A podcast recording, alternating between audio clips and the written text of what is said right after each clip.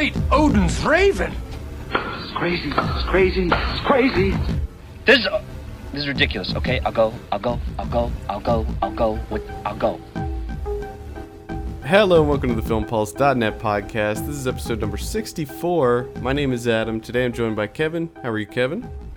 I'm doing alright. Today we have an amazing show lined up for you. Got two interviews. First we'll be speaking with director Alinka Kalugarenu on her film Chuck Norris versus Communism, which is our Kickstart Sunday project this week. Then Gina and I had a chance to have a chat with director Terrence Nance on his film An Oversimplification of Her Beauty, which hit theaters this weekend.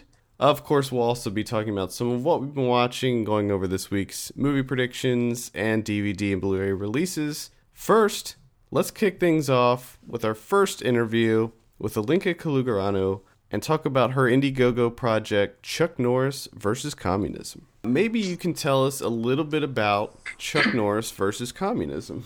Well, Chuck Norris, Chuck Norris versus Communism is my first feature documentary. Um, I've been working on it for the past year and a half now, um, and it's it's a story about the V H S phenomenon in eighties Romania.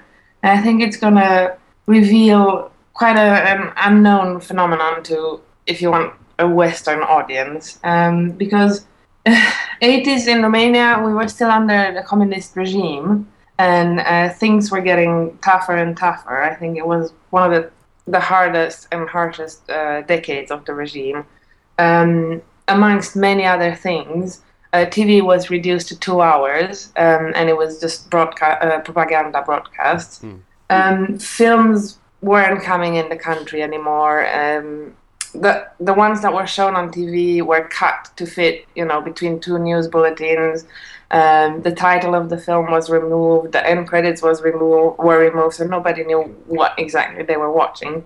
So in this environment of huge economic hardship, of censorship, of just a generalized paranoia because everybody was suspected to be a secret police informer, in this kind of context, um, pirated V H S tapes of films from the West were starting to come in. Um... And it just, the phenomenon exploded from just a few V C Rs in the country. It it kept growing and growing, and um, uh, more V C Rs appeared, more tapes appeared, and and at the center of this whole phenomenon, there are two two the the, the main characters of our film. So it's Irina, uh, and she was the one who dubbed all of these films. She was working day and night, um, sometimes dubbing ten films in a row. She was she was dubbing all of them at first sight, and she couldn't stop, pause, or rewind at any moment because the, the, the dubbing system was very basic. And um, the other character is Zamfir, and he's the guy who masterminded this whole operation. Mm. And he's the one who was bringing in the tapes. He's the one who found Irina and was uh, hired her. Um, so the film kind of revolves around these two characters and the way the phenomenon kind of grew and grew uh, up up to the nineteen eighty-nine revolution. So the way that she dubs them, she basically just watches the movie and translates everything that's said in the yeah, movie, right? Yeah, she goes. that, that's... Oh my goodness. And she, that's pure insanity. And she's done over five thousand of these? Yeah. Yeah, she, she she has. Well, because, as I said, sometimes she would do ten, ten films in a row, so she was very, very productive and a fast worker. And she even had um very thick dictionary, English dictionary, on, on the desk. And sometimes, if she got the time, she would quickly rustle through it to find some words, and you can hear it on the on the tapes sometimes.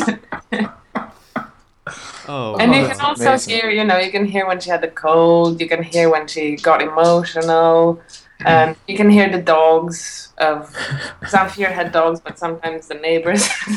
So it's it's very kind of um, homemade, and it has a great quality because of that, I think. Do these tapes wow. still exist? Are, are there copies around? It, yes, they do. Uh, we were, it was a miracle, I thought, because uh, I was having this interview with Zamfir, the guy who was running the whole thing, And I asked if he kept anything, if he had anything left, even catalogs or something, and he said no, he gave everything away, he didn't need it. I mean, ev- now you can have everything in your computer because he's very technological. Um, and then he remembered that he gave all of the tapes to his best friend, his childhood friend, who just couldn't part with them because for him, he also worked with Zamfir. And and for him, they were so important and they were part of their history. So he just took them all. And Zamfir called him and just asked, he didn't think he kept them. Do you still have those tapes I gave you a while ago? And he said, of course, of course, I would never give any of them until I die. And and we, we went to his place, and it's just a huge room filled with V C Rs and speakers and all this equipment. And the walls are just wallpapered with V H S tapes. All the master master tapes that they made copies from are there. Wow. So it was an amazing day when we got into that place. Wait, what you should do is try to make copies of them just to preserve them. Yeah, well, I was thinking of this. I was thinking it would be great to open like a little museum or, so- or something like that because it's such a piece of history. No. And it's important.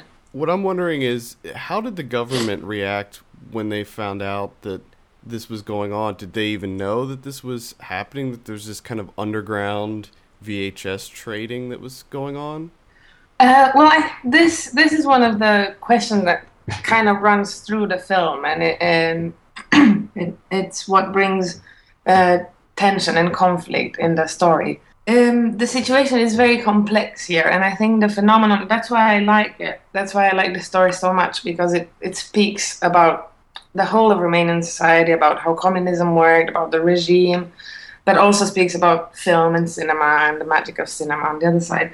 And I think it, it will show um, to our viewers the, the hypocrisy of the communist regime and, and the way things were working in those days, because um, the secret police and the party heads were involved in the phenomenon. And so they were watching the tapes as well. Because they also only had two hours of T V a day. So, and Irina says a very nice thing uh, that, you know, everybody needs stories to survive, even, you know, the bad guys. So, um, yeah, we, you'll see in the film how they got involved in the, in the operation and how things were working and how nothing was definitely black and white. Yeah, that's incredibly interesting. So let's talk about the Indiegogo campaign you have going on right now for the film. Uh, you're looking to get uh, twenty-five thousand dollars, and is that mostly for uh, post-production? Yeah, yeah, definitely. Well, we film, uh, we finished shooting uh, this winter, uh, so we started post-production. We we might have to do a few more like pickup sh- shoots, but those will be smaller. Uh, so we started post-production, uh, we need to start the animation because the whole story is happening in the past, and instead of going for reconstructions, we want to use animation because it gives much more flexibility and creativity of where we can take these reconstructions. Um, so yeah, we have to start the animation and also the music composition. So the money that we're trying to gather on Indiegogo will all go into this. Um, and into having uh, a presentable first cut that we can show broadcasters um, and get them on board. Great. So um, maybe you could tell us some of the the perks that you have up for this project. Oh yeah, yeah. We have quite what, what I think are quite cool perks. um, perks for everybody. So from the opportunity of becoming an animated character in the film. Um, We have, this is like a limited perk um, for ten, ten people um, because, as I said, we're going to have animation to reconstruct different scenes and moments um, from the eighties. Uh, people can become one of the characters in these animations, and you get a still from the scene you appear in, and you get the password so you can watch the film once it's ready. Um... You can become an executive producer, that's for a bit more money, uh, but we'd love to find new people who are interested in the project and who want to fight for it. Um, you can get an underground um, eighties Romanian cinema kit. Yeah, this, which... is, this is what I like. I like this one. Yeah, this one you get a customized V C R. Um, you get the limited V H S edition of the film. and you get a whole goodie bag with, with the kind of stuff that was around for screenings in Romania in the eighties. So from snacks to improvised drinks to um, rewinder to the bla- to the blanket that people used to wrap the V C R and everything in to hide it once they when they took it from one flat to the other. And so there's a lot of surprises in there. And wanted to mention one more. Sorry. That's fine. Just for those people who like Irina's voice, because it's really high-pitched and memorable, um, you can get her to to dub a whole film of your choice. Yes. Or you can get her to, to just translate one little line um, if you want it, you know, like a ringtone or just like a memento. So that's about it, yeah. Yeah, yeah, and I like that one because that one is uh, that one's at the twenty-five dollars level, right? So that one's... I might have to do that. Yeah, and you get a piece of history, so come on. uh, Go for it. So you only have uh, five days left as of this recording, so really need people to uh, that are listening to go ahead and donate to this project now. I have one other quick question about the the V H S and how how the whole trading system worked. Did they sell the tapes, or were they just like copied and duplicated and traded? Um, well, it was a mixture. Zamfir was a businessman, so he sold the tapes, um, and it was almost like a perfect capitalist operation that he started there. He would bring the tapes in, multiply them, then he had people coming from the whole country buying uh, buying tapes, and they would take them into the other areas of the country where they would be multi- multiplied again. But at At the people's level, a lot of them were c- copied from one person to another, and you know, just for the passion of films, mm-hmm. not for the money. Um, so they were circulating everywhere, and a lot of the people ended up watching tenth generation copies where you could barely see anything. Mm-hmm. It was just lines, black and white. People were imagining the action of the film, but even so, they were watching them because there was nothing else, and because it was contact with the West, and it had that little air of freedom for everybody. And they were they would watch them. You would never just watch one film. It would be sessions of five to seven films in a row, twenty people in a room, everybody smoking, you know, that kind of heavy but also magical atmosphere where you, you just go into a different world, um, magical world. And I think for everybody it was the world of the West and of freedom kind of thing. One final question. What's what's the state of cinema in Romania like now? Has it changed?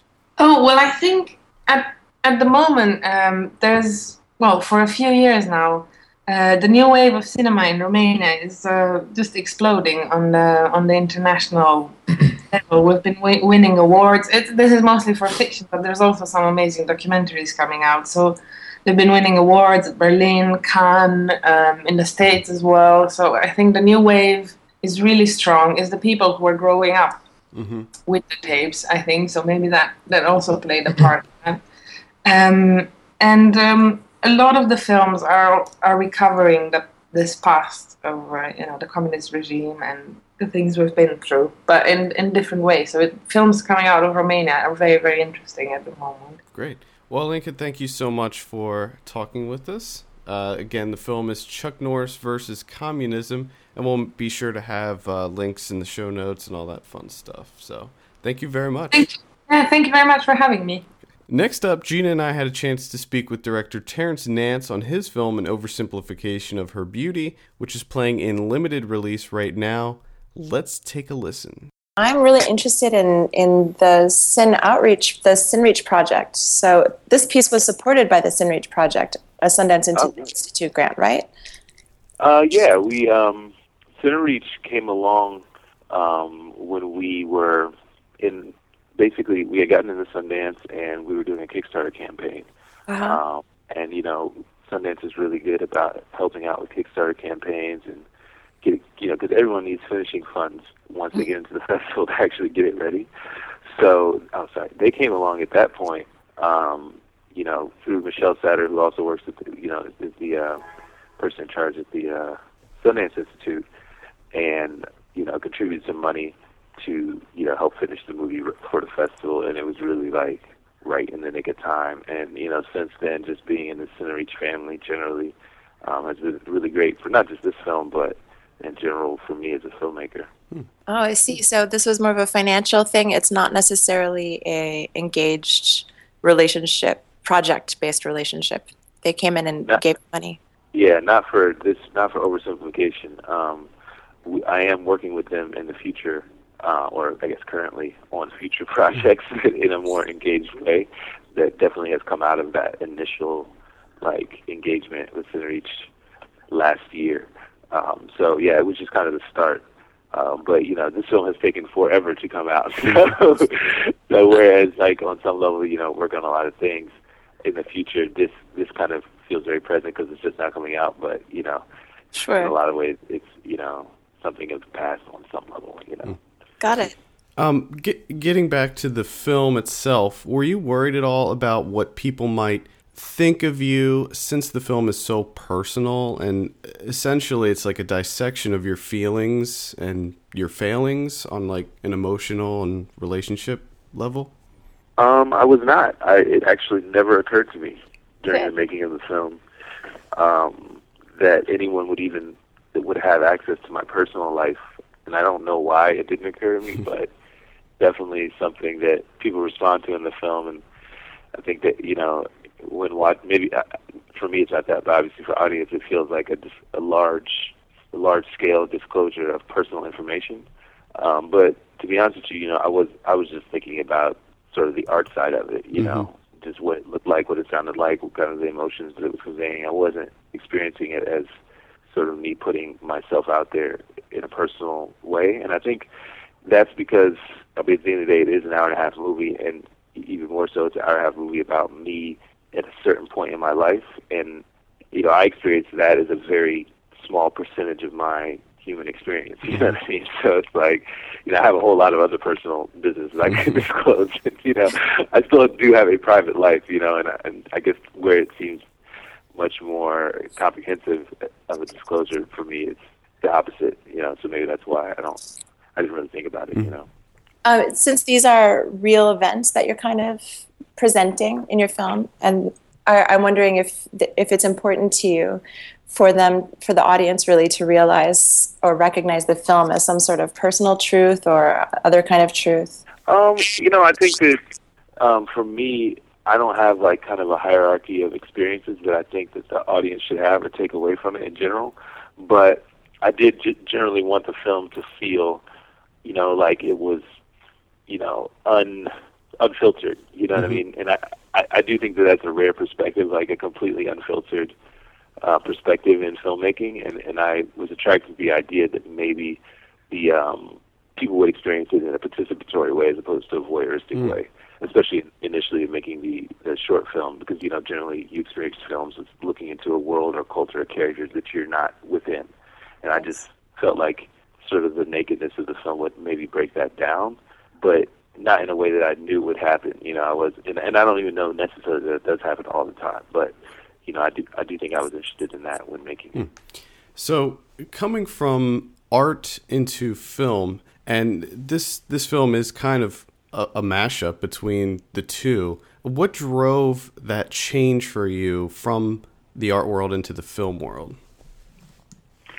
Um, I guess for me, I, I don't think of it as a change, you know, and I, when I was making this movie, it was, you know, my my lifestyle, my kind of professional preoccupations were very much within the context of the fine art world. I was in art school when I made it, you know, made the bulk of it, started making it, um, and I didn't know, you know, kind of what space would respond to it, you know, and I think, you know, it being programmed in New, in, in New Frontiers, which is just as much a fine art space, curatorial space at Sundance as it is a, you know, kind of traditional filmmaking space, kind of speaks to where it exists, which is, I think, in both spaces. Mm-hmm. Um, but, yeah, I, di- I didn't think of it as a transition at all. I think it, I thought of it as just work that maybe straddles the line, um, but is best experienced in a theater, mm-hmm. you know. And just in the same way that, you know, Christian Marclay's Clock piece is best experienced in a theater, you know, but I don't think people think of that as a film world thing. They think of it as a fine art world thing. But I think, you know, the venue of, of it, the experience, you know, colors it a little bit. And I, and I like that. So I like that, especially, you know, I'm making a film about these very almost mundane experiences of love, but that it's a spectacle. Mm-hmm. And I think the the the using the feature film format is sort of another way of pushing the melodrama of, and, and the, the the kind of humor of that melodrama um, that's inherent to the film. You know. Mm. The film is also really driven by spoken word, and it kind of bounces back from prose to, to kind of more functional text and then back. And I'm wondering, in the process of making the film, where did the text kind of come in? Was it the first thing that you had written? Was it kind of integrated at the at the end, like organically? How did it all work out? That was the very first thing, actually. Um, I, I had the experience that is depicted in the last scene of the film. And I just wrote it all in one sitting. And it was only revised when I actually sat with the narrator. And just it wasn't really significantly revised. It was just some things I said I thought sounded better when he said them in a slightly different way. Um, so it was, you know, all, the whole movie kind of comes out of that moment of writing probably eighty percent of the narration that's in the movie. And the rest of the narration is just life writing, like letters or, you know, thing, things that were just Sure. taken from life, you know, they they weren't, um, I guess, written in that way, you know. In the script. Uh, so you use a lot of different animation styles in the film. This is w- one thing that really drew me into it. Uh, how did you decide which style to use for like each specific scene? Did you just kind of wing it, or did you have a plan? No, yeah, it was just winging it. Um, I think that you know I had each thing written, you know, in the script, and I kind of. I made pieces of concept art for each one that then dictated what way they needed to be animated. So, for instance, one of the pieces of concept art was just watercolor on white paper, so that meant that that's how that had to be animated. Um, one was like a um, kind of oil paint rotoscoped onto photocopies, so that is how that had to be created. So it, it was just a kind of intuitive approach, but I did want each section because they're all coming from kind of sometimes different perspectives, sometimes different voices, you know, different periods in life. They're all very specific to certain things around this experience, but, you know, at the same time, they, they, they're cobbled together. Mm-hmm. So I wanted each piece of animation to be wildly divergent from each other one in, in a certain way. Um, so that was kind of my only guiding principle in choosing them, that they all needed to feel like they came, each came from a complete completely other planet and maybe even a different stylistic mm. kind of framework, you know. Another another part of what works in this film and makes it more engaging is even though it is a beautiful poetic art film, it, you've also injected a lot of comedy into it. And I'm wondering if you added this intentionally to kind of lighten the mood of the film, or was it really an organic part of your process that things would be funny? Yeah, it was, it was pretty organic. Um, you know, it comes out of the initial feeling of wanting just to write that script, which was, I was extremely melodramatically sad, and I thought the fact that I was that sad about it was kind of hilarious. Because, you know, like, outside looking in, it, you know, like, if you have, let's say you're not, you know, you're in your late twenties, and your younger sibling gets into college, and they fall in love with somebody freshman year, and, you know, things are going on, and, you know, they get into a big fight, and you see, you know, your younger sibling crying and stuff, and you kind of just know, I mean, it's going to be over. That's just that. You know what I mean? So it's yes. kind of like, you know, you're, it's funny, you know, but it's not funny because they're crying and, you know, it sucks for them right then. But, you, you know, everybody goes through that little puppy love thing and it'll just be over. So it's kind of funny to hear them talk about it from your perspective of having been through it. And, you know, I think that that, that was all within that initial emotion that I had. I was kind of both people. I was both my older brother or my father and myself, and knowing that I was sad, but it was, it was hilarious, you know. And also, I think, I mean, I think, you know, for me, I'm riffing off the idea of the blues, and I think the blues is all, it always kind of takes this really terrible stuff and makes it melodic and usually slightly humorous. So I think that that element is also there. Yeah, absolutely. I have one final question for you. Um, did you get the bed sorted out? No, man. One of the producers of the film, James Bartlett, broke that bed. Oh. He, uh, he actually, I mean, I built the bed. It worked terribly, but it worked. You know, you could lay in it and not die. And then at one point he was like, just joking around. It's like, man, this bed ain't shit. And he just like gave the bed to people's elbow and broke oh. the bed. Oh. And it was, o- it was over for that bed. Well, Terrence, thank you so much for taking some time to speak with us. Thanks for having me. I appreciate it. Thanks again, Terrence. Be sure to check out An Oversimplification of Her Beauty if it's playing in your area, and also be sure to read our full review for the film, which is on the site right now. Kevin, you wrote that review. You're damn right I did. Nice. Very nice. Well, let's talk about some of what we've been watching. Kevin, I think we'll start with you this week. Sure, why not? Um, nice segue, because the first film I watched was An Oversimplification of Her Beauty from none other than Terrence Nance, so, which you also saw as well. Mm-hmm. And what do, what do you think? I liked it. It was uh, very creative. I liked uh, a lot of the animation styles. I particularly liked the, um, I guess it was like a stop motion. Uh, oh, with the with, with the marionette, with the marionettes and the eyeballs, and yeah, I enjoyed that one and the like the watercolored ones. Yeah, those those look, those all looked really good. Uh, it was kind of surprising to me that it was as funny as it was. I enjoyed a lot of the humor in it. Um, yes, I enjoyed that you asked the question about the bed. Yeah, I, I just had to, because I just thought that that, that aspect of it was so funny. But yeah, overall, I mean, it's certainly not a movie for anybody. I would say that it really caters to the art crowd. Yeah. Um. Actually, when I was preparing f- for the interview, my dad was in town, and I was watching the movie with my dad, and he was just not into it. He at one point he looks at me and he goes, "Now, do you think that I'm into this movie? Do you think that this is a movie for me?" Uh, the best thing is, in my head, I just hear you, because that's definitely something your dad would do. Yeah, and I mean, he he is he is a movie guy. He he likes a lot of stuff that most parents would not like or would not see. So he is pretty open-minded when it comes to that, but he doesn't generally like art house movies. So he wasn't he wasn't having it.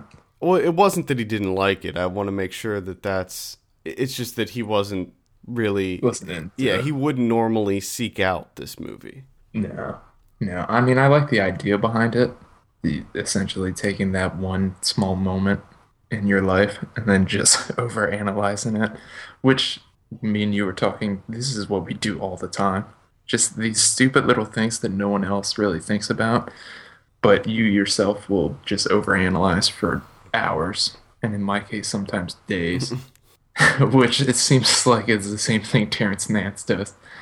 Um, I like the idea, and I don't know what he's doing exactly, but I was thinking about this, and because this is all stems from a short film we did called How Do You How Would You Feel?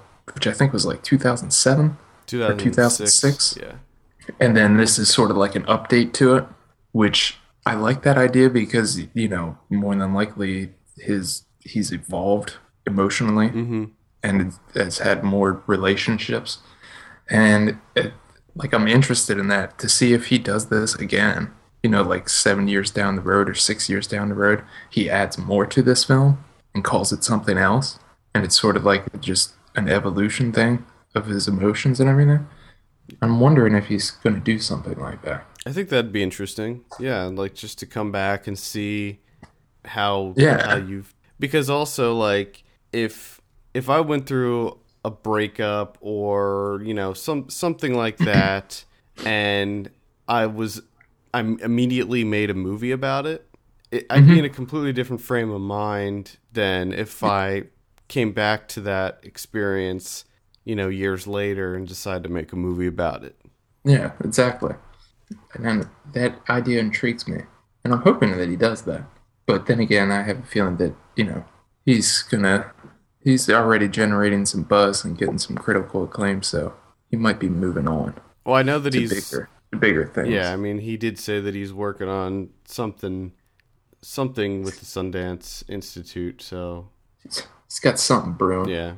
But I like it. I like it. It was very fresh, very original. There's something different, which I always will applaud. They tried different things. A lot of creativity in it. Mm-hmm. But, but exactly like you said, it's not a film for everyone. But you can definitely applaud the attempt there. And I enjoyed it. My review's up, so there you go. And then I watched, because of that, you know, I sort of seeked out Terrence Nance and see what else he's done. and I came across this uh, Adventures of Christopher Bosh in the Multiverse. It's a short film for the Borscht Film Festival, which was renamed the Bosch Film Festival. Just like a ridiculous. It looks, it looks like a essentially a cartoon that you would see on Adult Swim. Yeah, it looks pretty much exactly the same. And Terrence Nance does the voice of Christopher Bosh, the the power forward for the Miami Heat. And this is it's just, you know, it's a short film that clears up the connection between Chris Bosh and how weird he is, and the Miami Heat winning the national championship in twenty twelve, and the face-eating cannibal. So, turns out Christopher Bosh, Star Prince, gets his dad killed because he just keeps interrupting and saying, I want to help, and everyone dies because of it. And then the Wolfman, there's a mystic Wolfman, and he pops back up on Earth, takes him back, and they fight the uh, the evil witch there, and saves the world from becoming the internet. Yep. So. Yep. Definitely, definitely worth checking out.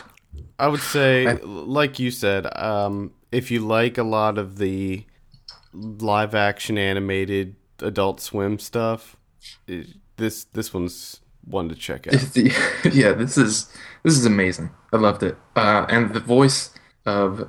The, I think it's like the Star King, you know, Star Prince's dad, Christopher Bosch's dad, is uh, filmmaker Barry Jenkins, the director of Medicine for Melancholy. Mm-hmm. Melancholy. So you got him, Terrence Nance is in it, Matthew Lillard's in it, mm-hmm. um, Amy Seimetz is in it, but I'm not sure who she voices. But her name was in the credits, and I have a feeling there was someone else. Uh, no, allegedly the the the victim of the face-eating cannibal is the narrator, allegedly, but I don't know if that's exactly correct. Very, but, yeah, it's a, it's worth watching. I mean, it's it's, it's the definite. It's only eleven minutes. Yeah, we have it posted on the site, so give that a watch. It's just completely ridiculous, and for whatever reason, I just absolutely loved it, and I just love how they cut in the real life moments of Chris Bosh, yes, playing basketball. Yes. And how it just pops up in post-game interviews. Oh, I loved it. But then I watched a couple of David Lynch short films. One of them was trash. The other one was pretty much trash, but I enjoyed it for some reason. And that's all I'm going to say about those. And then I watched The Impossible. For some reason? The Impossible. I have to say, for a film based within this terrible, tragic, horrific tsunami, I did not feel much emotion whatsoever. I felt a lot more re- emotion reading the articles about the tsunami, and this movie was just ridiculous. Mm. I, I just, I didn't appreciate that he didn't leave it up to me to feel the emotions that I should feel. He sort of like forced it on you, just like kept cramming it down your throat. Yeah. With, with the score and just like the close-ups, the extreme close-up of the faces. Oh my God. It was just, it was ridiculous. I, I didn't enjoy it at all, really. I don't think there was really anything. Well, okay. The the effects work yeah, was, that went into when the tsunami hit. Yeah. That looked, yeah, that looked gorgeous. But I don't, I couldn't believe that, I know that it's centered around a British family and it tells their story. Wasn't it a Spanish family? Well, I mean, Spanish family in real life, but oh, in the movie. I, I'm sorry, I thought you were saying, talking about real life. I know that it's it's centered around that, but I thought that they would at least show some of like the locals and how they were affected, but they show none of that, which is where I think a lot of the real emotional moments could have come could have come from, but none of that. Just, those people are just completely disregarded. Well, they show them in the telling, in the hospital and stuff when the kid's doing his little helper journey. Yeah. Helper journey. Just I I just couldn't stand it. For whatever reason, it just really grated me. Well, it's, be, it's because way. it's it's terrible. I mean, I didn't I didn't think the movie was t- really that bad. I um did think that the effects work and the makeup work was really well done. That leg wound. Oof. Oh yeah. They should. But I mean, even this is a film that is just tailor-made for amazing performances, and I, I didn't see any. I didn't think anyone was really that much of a standout. No, no. I I mean, I think that the kids did okay, but... Ewan McGregor and Naomi Watts were just average. Yeah. Completely average to me, especially Ewan McGregor. Yeah, I was just going to say, I think... I did, he, he, was, he, he was almost pointless. Yeah, Ewan McGregor was not not very good in this. Naomi Watts was better, but I just... I, I would have to agree with everything you're saying. I... found it. I actually rewatched this, at least in part, because oh. like I said, my dad was here and um he wanted to to watch it, so he was watching it and I was kind of did, when, when you were watching it, did you look over to him and be like, now do you think that I would be into this movie? I think he, he yeah he knew. Well, when I saw it originally, he was like, what? Why did you see that? But gotcha. And I mean, the moral of the story is insurance companies save the day. Yep. I just, that, the ending just just seemed completely unnecessary. And it was just ham-fisted as all hell. You have, they get in the plane, and the damn kid's like, oh, I have to tell Mom something. And then he walks, Ewan McGregor walks back and gives him the old head nod. And then he comes up and he tells him the story of Daniel. And they have their moment. And then they sit down and they do, you know, quick cuts of, snapping in the seatbelt, snapping in the seatbelt, snapping in the seatbelt. It's like, yeah, I know, I know they have to put their seatbelts on. What the fuck are you doing? And they're in this giant fucking jet, and they're the only people in there. It's like four people. There's like eighty empty seats. Like you couldn't take anyone else with your on your flight with you. No one. I just, it, I really wish they would have kept that out because it really, I mean, it took a below average film and just made a complete shit. Yeah, I uh, I did not enjoy it. I thought it was a little... Uh, just the... How many random coincidences there were, like... Oh my god, the, yeah, the whole the, ending... The red ball and... The, oh just, my god. All that stuff. Give me, give me a fucking break.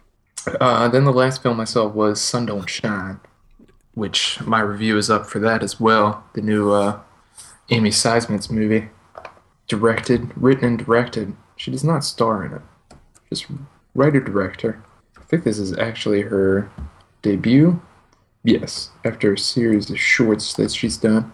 This is her feature-length debut. And I have to say I enjoyed it.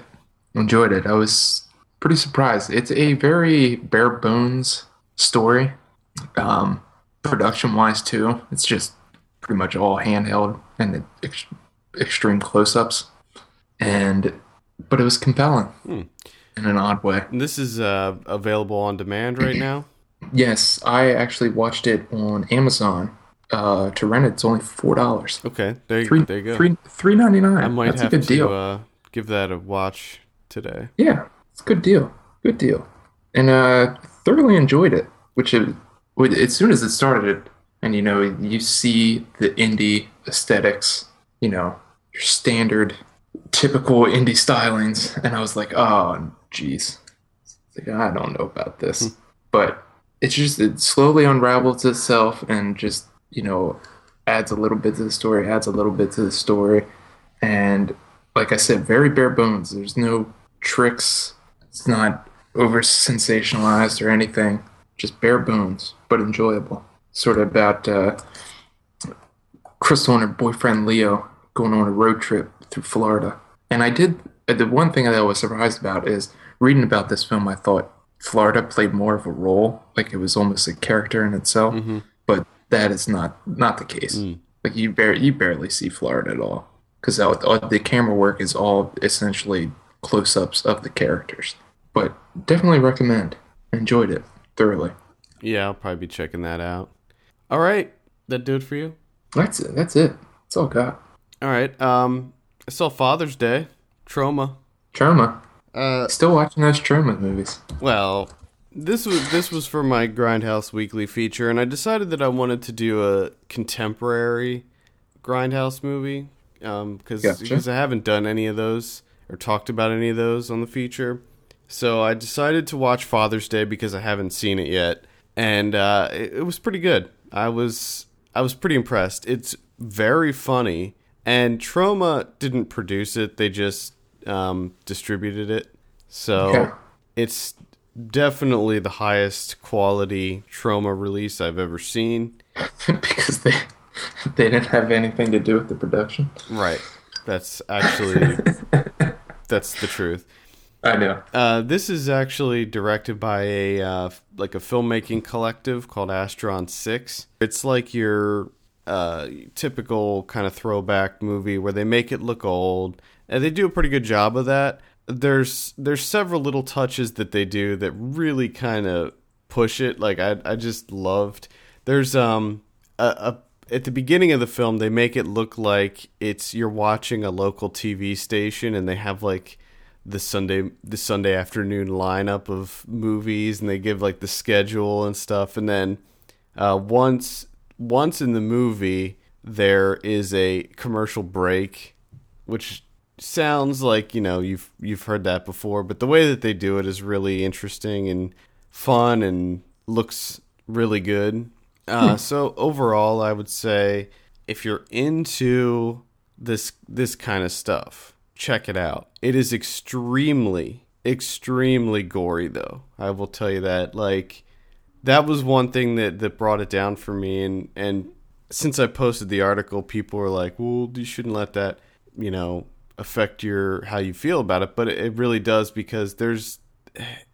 It's a comedy, sort of, but they mix in this, like, grisly violence. I mean, like, horrific. There's a scene where they show a guy... For some reason, just randomly, uh, cutting his penis with a knife and then rubbing the blood on a girl's face. Uh, okay. A lot of man rape happening in this movie. All right. And that's yeah. just, you know, like cannibalism, uh, just terrible things. And those things in and of themselves, you know, if I'm watching a horror movie, that's that's fine. Like, I can deal with it. But when it's mixed in with this kind of like spoof, uh, over the top kind of ridiculous comedy, like goofball stuff, it feels weird. Yeah. It just feels out of place.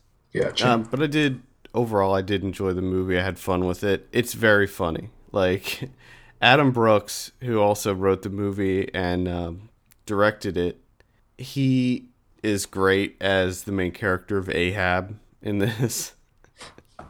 And the, the, the villain, the serial killer that they're trying to get, his name's Chris Fuckman. uh, Chris Fuckman. So these, so these are the same guys that did Manborg. It does have that kind of Manborg feel to it. This is better than Manborg, though. With Manborg, they were kind of trying to spoof a different type of movie. They were going for like the nineties sci-fi. Yeah. And uh, I just enjoyed this one better. I saw May I Kill You, which is this terrible uh, U K film. May I Kill You. And it's, oh, great. So it's you, just the letter right, U. Yeah. Not Y O U. It's about this bike cop who... Sus- oh, my God. He sus- just keeps getting worse. Yeah. He sustains a, a brain injury and... turns into this vigilante where he kills, um, he, he videotapes and kills criminals and then posts it online. Okay. It's it's terrible. There's nothing, like, I don't even want to waste anyone's time just talking about it. It's so stupid. It's it's completely played out. Like, you've seen this all before. The characters are ridiculous. One-dimensional. Even if they're even if, that. Yeah, even it, it, to say they're one dimension is it implies that they have some sort of dimension to begin with. They're just uh, they're nothing. It's a nothing of a movie, and don't don't waste your time. It, it does have a tagline of one man on a mission on a bicycle. Yeah, like they bill it as this kind of like okay. It's supposed to be like a dark comedy, but it's just it fails. It fails so bad. It's terrible. Yeah, it sounds awful. Uh, then I saw Mud, Jeff Nichols, with uh, the. This is the one with Matthew McConaughey, Reese Witherspoon, Michael Shannon. Uh, You're dick. Loved it, loved dick. it. Uh, this is probably one of my top movies of the year so far. Uh, everything about it was incredible, including the the two kids that were really the main characters. Uh, I was gonna say the one is from Tree of Life, and I was wondering how he did.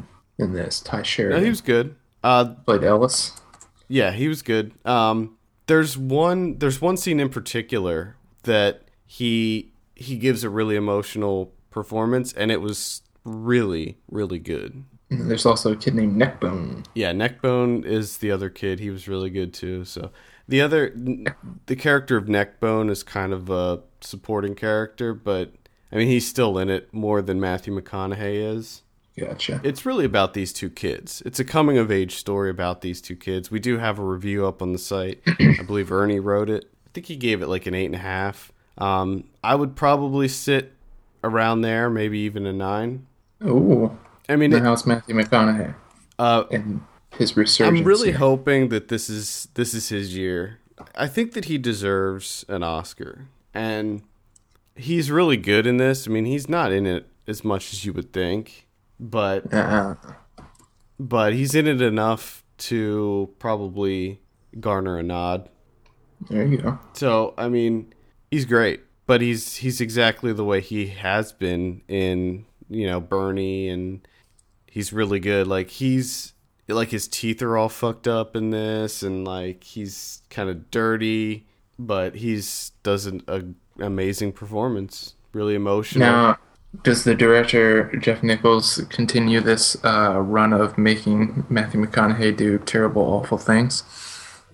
Mm, no, oh. no. I mean, he's like dirty. He does some gross stuff, like he eats beans and franks out of a can with his hands, and his hands are all dirty and stuff, but uh, Nichols, you blew it. That's pretty much it. I mean, this is a P G thirteen movie, so it's not it's not really heavy. I mean, yeah, let me rephrase that. It's not really uh the the subject matter is not very adult. It's but it, it is emotionally a heavy movie. Gotcha. Yeah, I can't wait to see this, but no, unfortunately, not playing around here. Yeah, I mean, it's like, it's one of these movies that's right up my alley. I mean, I pretty much all the elements I love. I like coming of age stories. I like movies that take place in rural settings. Uh, so it was pretty much a home run for me. Uh, nice. That's pretty much it. Uh, let's go ahead and talk about some uh, predictions. I won all of them, correct? I think you won two, two of the three. Hmm. All right, we got Pain and Gain. You said sixty-four. I said sixty-two. Actual forty-seven. Ooh. Yeah. Wow. Yeah, not too. I, was, I thought it would be a little bit better now. Yeah, I was thinking about checking it out today. I'm not sure yet. Uh, Big Wedding. You said twelve. I said forty. Actual six. Yes. Thank God. That just. Why the hell? Who the hell would fund that? Then we have Mud. You said eighty-eight. I said eighty-six. Actual on Mud, ninety-eight percent. Wow. Yeah. So. Wow, Jeff Nichols Mud. Mud. uh, yes. A lot of Jeff Nichols love. A lot of Jeff Nichols Mud. uh, I love it. All right, next. Uh, yeah, I think he's a little bit overrated, but we'll see after I get to see Mud. You really like you really like Take Shelter, though. I did thoroughly enjoy Take Shelter. Shotgun Stories, meh. Well, that's just one. But now I want to see I want to see a Nichols movie without Michael Shannon in the lead, because I'm wondering if both of those movies was just Michael Shannon. You know, no, what I mean? I mean, like, that was the only reason I really was able to get gain anything from Shotgun Stories. If that wasn't Michael Shannon in that film, that movie would have been terrible. And then in Take Shelter, he was just absolutely amazing. He is uh, he is in Mud, but he's not in it a lot. Which we we forgot to say that we saw him do the sorority. Oh yeah, if you haven't if you haven't checked that out on Funny or Die. Oh my God, please, please do. Michael Shannon reading that absurd sorority letter. Oh my God, it's amazing. I wish he could get nominated for an Oscar for that. Yeah. Well, speaking of Michael Shannon, let's go ahead and jump into our predictions for next week. We have The Iceman, starring Michael Shannon. What are you thinking oh, on? I can't wait to see this. Thoroughly excited about this. I'm hoping. Uh, I'm hoping. Well, I mean, it's a perfect story. I remember watching, I can't remember what it was on. I don't know if it was like Discovery or... It wouldn't have been Discovery, maybe like A and E or something. They were doing, they had sort of like this documentary about the Iceman. And I mean, it's just completely enthralling story. So as long as they don't fuck it up, it's going to be amazing. So I'm going to go like eighty-four. eighty-four. Okay, I'm going to say I'm going to say eighty-two on that one. Now, I have a question. Is Ray Liotta in this film? I think he is. Does Ray Liotta play some sort of gangster or corrupt cop? I'm pretty sure he is in it. Yes, he is. And you know that he's going to play one of those two roles. Yeah, of course. Uh, next, then we also have the big one, the Big Daddy, Iron Man, oh, Iron Man three. Ooh, I'm actually pretty excited for this. I've, I have no idea why. I've been hearing great things about this. I've been hearing good things as well. People are saying that this is like the best one. They're saying they're saying all this stuff. So I'm gonna say I'm gonna shoot high, and I'm gonna say like mm, I'm gonna say ninety. Oh. ninety-two. I'm gonna say ninety-two. ninety-two. I'm I'm gonna go with like an eighty-eight. I'm gonna I'm gonna hope that it's that good. Also in limited release, I will mention we have Post Tenebris Lux. We have a review for that up on the site, so if you're interested, check that one out. If it comes anywhere near you. Yeah. It... Which I'm gonna guess, if you don't live in L A or New York, you are not seeing it. Probably not. D V D and Blu-ray releases next week. This is for uh, April thirtieth. We have Broken City. This is the Mark Wahlberg and Russell Crowe picture.